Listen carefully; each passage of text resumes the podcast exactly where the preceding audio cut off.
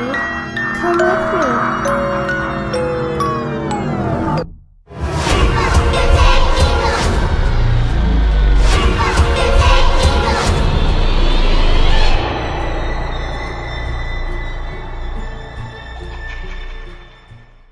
From the house on the hill, filled with thrills and chills.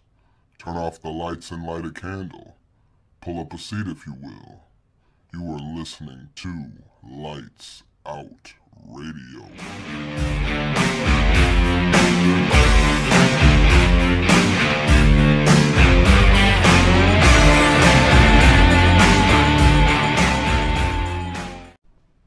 According to studies and research, there are approximately 25 to 50 active serial killers operating in the United States today. The average person unknowingly walks by about 15 murderers in their lifetime.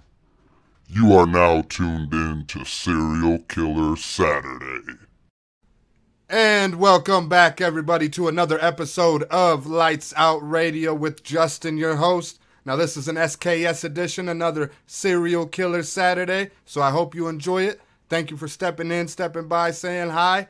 So, let's just go ahead and get on with the show. So, I'm going to start out with a little breaking news story and then kind of lead into a little short commentary, and then we'll get on with the show, okay? So, Jan Harzan was arrested July 3rd and is accused of soliciting sexual activity from a detective he believed was a 13 year old girl. Now, if you don't know who Jan Harzan is, let me break it down for you real quick. So, he's the executive, was, sorry, was. he was the executive director of the Mutual UFO Network, aka MUFON. Now, if you don't know what MUFON is, let me break that one down for you real quick too. So, the MUFON organization was founded in 1969 in Quincy, Illinois, to track citizen sightings of UFOs, right? And they still claim to hold the world's largest and most detailed database of UFO sightings. Now, these guys aren't something that the average person would picture, right? They're not some 40, 50 year old guy chilling in dirty underwear and old t shirts in his mama's basement, right?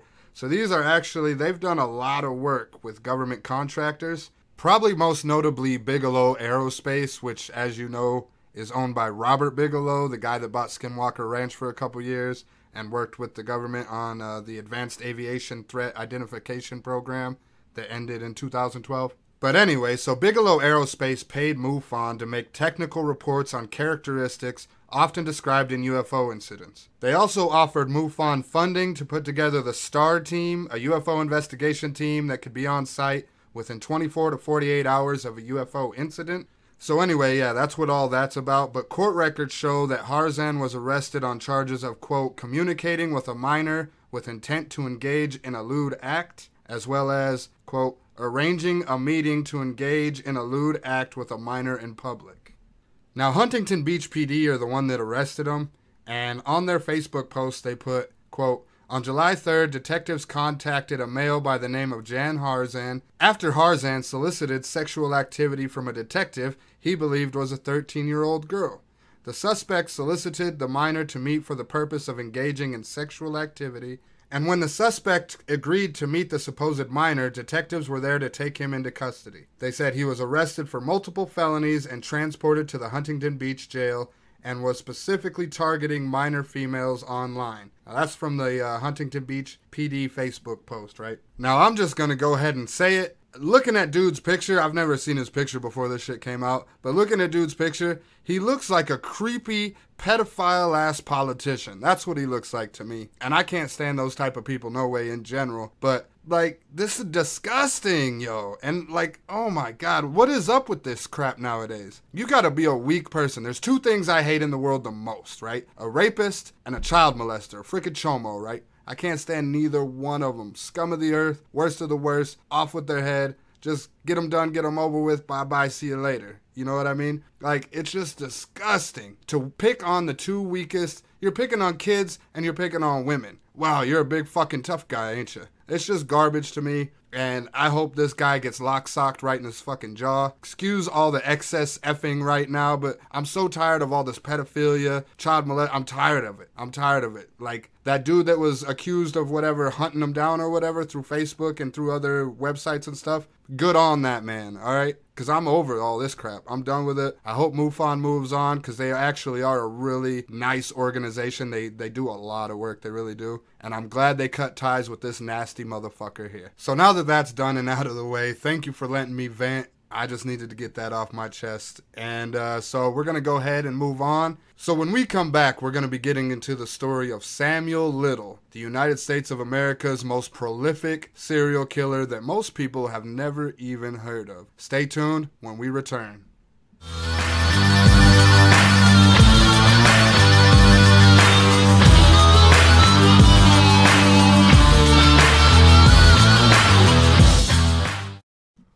Welcome back, everybody, to Lights Out Radio. And now we're going to get into the story of Samuel Little. Now, before we start, I do want to touch base with something. For those of you that have or have not noticed, I don't put the victims' pictures in my stories, and for good reason. For one, I feel like it's kind of bad taste. For two, I just think it's wrong to kind of objectify the victim furthermore, you know what I mean? And for three, I just think it's it's just disrespectful. But for this episode, I am going to have to make an exception and break that rule simply because the way that this guy is confessing to these murders, he's making these confessions by drawing and painting the victims from memory. So the FBI, the cops, the Texas Rangers that have been interviewing him and stuff, they say that he does have a photogenic photographic memory and he has confessed to the murders of 93 women. Now, 50 of those, because of these drawings and paintings, have been verified. 50 of those have been verified because of these drawings and paintings. So, in this video, I am going to post uh, some of the paintings and drawings simply because of how weird that is. That that's how these murders are being solved, and that's how this guy's body count rate is going up. And secondly, maybe somebody that hasn't been, maybe one of the victims that hasn't been solved yet, maybe this will help that one get solved. Maybe a family member, maybe somebody will see that painting and be like, hey, that looks like so and so, you know what I mean? So that's why I just wanted to throw a little disclaimer out there. So I'm just going to kind of rock it like that for this episode. Just want to let you know. But now let's get on with it. Samuel Little was born on June 7th, 1940 in Reynolds, Georgia, to a mother he claimed was a prostitute. Not long after he was born, they moved to Ohio, where he was brought up mainly by his grandmother. He went to Hawthorne Junior High, where he had problems with discipline and achievement. But in 1956, so he was like 16, after being convicted of breaking and entering into a property in Omaha, Nebraska, Little was held in an institution for juvenile offenders. And I guess I haven't been able to find anything else, but I guess that's the end of his school career. So, I mean, Hawthorne Junior High, I guess that was it for him. And then in 1961, Little was sentenced to three years in prison for breaking into a furniture store in Ohio. He was released in 1964. So then he, late 20s, he moves down to Florida to live with his mother, at times working as a cemetery worker or an ambulance attendant, according to him. And then by 1975, he had been arrested 26 times in 11 states for crimes including theft, assault, attempted rape, fraud, attacks on government officials, armed robbery, solicitation, DUI, shoplifting. I mean, he was just a man gone wild, right? In 1982, Sam was arrested in Mississippi and charged with the murder of 22 year old Melinda LaPree, who had gone missing in September of that year. Now, a grand jury declined to indict Little for the murder of LaPree. However, while under investigation, Little was transferred to Florida to be brought to trial for the murder of 26 year old Patricia Mount, whose body was found in September 1982. Now, the prosecution witnesses identified Little in court as a person who spent time with Mount on the night before her disappearance. Due to the mistrust of the witness testimonies, Little was acquitted in January of 1984. So before we go any further, I just wanted to point out the fact that Sam said the reason he was able to fly under the radar for 40 years without getting busted is because he picked people that no one would miss. He didn't he picked people no one would care about. If you look at his at his victims list, most of them were either women he met in clubs or straight prostitutes. So if you have a prostitute pointing you out in a lineup, that's kind of hard. I mean, that's easy for a defense to be like, yo, she's a prostitute. She was probably high on crack at the time. How does she know what he looked like? You know what I mean? So that's why that kind of happens. Another story he tells, which, by the way, if you listen to him talk, there's plenty of YouTube videos of his interviews and stuff and his confessions. If you listen to his stories, he talks with such, he's so nonchalant. There's like no remorse. He's telling you these stories about killing these women like he's talking to you across a bonfire drinking a beer. You know what I mean? It's just so nonchalant and just so matter of fact kind of storytelling. But either way, so he's in North, uh, where was it? North Little Rock, Arkansas, right? He picks his chick up from the bar one night. They're riding around for a couple days, shoplifting, hanging out, doing their thing. He gets busted at a, at a Kroger, right? So they arrest him, and the chick is living in his car in the parking lot. So the manager of the Kroger calls the uh, the police station where he's at and drops the charges. So he gets out, he goes back to his car, goes back to the girl in the car. They drive about 10 miles, he said, out of outside of North Little Rock, Arkansas, and he strangles her and dumps her in a cornfield by a wood line. So there you go. There's another story. After he's acquitted in 84, uh, Sam moves to California, where he stayed in the vicinity of San Diego. In October 1984, he was arrested for kidnapping, beating, and strangling 22 year old Lori Barros, who survived. One month later, though, he was found by police in the back seat of his car with an unconscious woman, also beaten and strangled, in the same location that the attempted murder of Barros happened. What, jeez, man, how crazy. That's crazy to me. Little served two and a half years in prison for both crimes. Upon his release in February 1987, he immediately moved to Los Angeles and committed 10 additional murders in Los Angeles alone.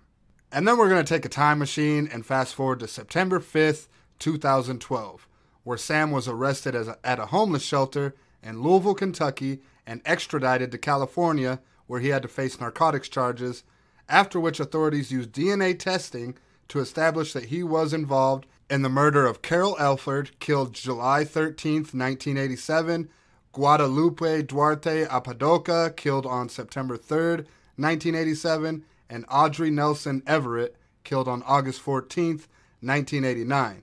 All three women were killed and later found on the streets of Los Angeles. He was extradited to LA, where he was charged on January 7, 2013. A few months later, though, the police said that Little was being investigated for involvement in dozens of murders committed in the 1980s, which until then had been undisclosed. In connection with the new circumstances in Mississippi, the LaPree murder case was reopened. In total, Little was tested for involvement in 93 murders of women committed in 19 states across America. So in September of 2014, he goes on trial for the murders of the Alford Nelson and Apodaca, the women in Los Angeles. The prosecution presented the DNA test results as well as the testimony of witnesses who were attacked by the accused at different times throughout his criminal career. On September 25, 2014, Little was found guilty and was sentenced to four life terms without the possibility of parole. But on November 9th, 2018, that's when Sam started confessing to other crimes and other murders. And to be quite honest, I really don't want to go through every single confession in detail. For one, that is a lot of confessions to go through, and it would just, for a radio show, I don't think, I think it would just bore you. And for two, you can look it up. It's not that hard to find. It's pretty easy, actually. And for three, I'm just kind of, at times, I think it's bad luck, bad juju. I'm just uncomfortable with mentioning people that have been killed, their names. Just sometimes, I don't know, I get uneasy with it. So there's just too many to go through. But I will say that on November 27th, 2018, same month, same year when he started confessing, the Federal Bureau of Investigation announced that a violent crime apprehension program team had confirmed 34 of Little's confessions and was working to match the remainder. Now, between November 9th and November 27th, they matched and confirmed 34 confessions. How crazy is that? Now, up to date, it says that they verified 50 as of up to date to date. You know what I mean? So, between November 27th, 2018, and now, they have confirmed what, like 16 more? So we're sitting at 50 verified murders, and he confessed to 93. Now, like I said, there's a lot of victims, there's a lot of timelines, a lot of places, and I'm not going to get into them all. But being as where I'm at, where I am, I am going to get into one just because it's really close to home.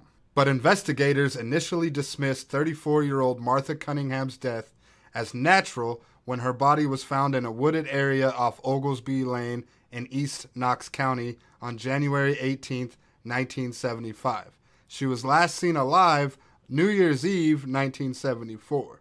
The FBI notes that many of the homicides now tied to Little originally were ruled as drug overdoses or deaths attributed to accidental or unknown causes. Again, Sam has confessed to 93 murders committed between 1970 and 2005.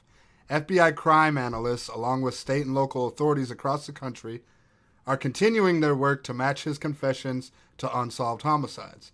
Many of those bodies have yet to be found. Authorities, however, believe that all Little's claims are credible. Now, they didn't match this one in Knoxville until October 8th, 2019. Yeah. So, I mean, they keep finding them left and right, I guess, or as the years pass by. I should say. Notably, though, Little remembered her first name, Martha, and he described her fairly accurately as a short, light skinned black woman who wore glasses. Little also said Martha suffered from seizures. The medical examiner's report and Cunningham's sister confirmed she was epileptic and took medication to help control her seizures. Now, how crazy is that? This guy's been all over the country, killed around, well, 50 verified, 93 confessed, and he knows the streets, the bar names, everything about like that is a crazy memory. In a confession to authorities in Texas, where Little remains jailed, he said he remembered driving her outside of town and strangling her in his car. Cunningham's body was discovered by a pair of hunters on January 18, 1975, in a wooded area off Oglesby Road in East Knox County. Little spent about three months in Knoxville and left shortly after the slaying. He was never arrested during that time. But Sam also confessed to killing another Knoxville woman six to eight weeks before Cunningham. He described her as being a chubby black woman in her late 20s to early 30s, approximately 5 feet 6 inches tall, and 120 to 130 pounds. She was working as a prostitute, he said. Based on Sam's recollections, David Davenport, who is a retired Knox County Sheriff's Office cold case investigator, believes that Little picked up the woman in the vicinity of Magnolia Avenue, possibly near the former Circle Inn Tavern. Little said he strangled her and dropped her body a few blocks away in an overgrown gully. As with many of Little's confessions, though, Knox County authorities are still trying to match this account to any reported death. And there you have it, folks. That is the story of Samuel Little, the United States of America's most prolific serial killer. More damage done than Gacy, Dahmer, and Bundy combined. So there you have it. I didn't know, I didn't really, I knew of him, but I didn't really know that much about him. And now that I knew all, know all this, it's, it's kind of unbelievable that I didn't know it before.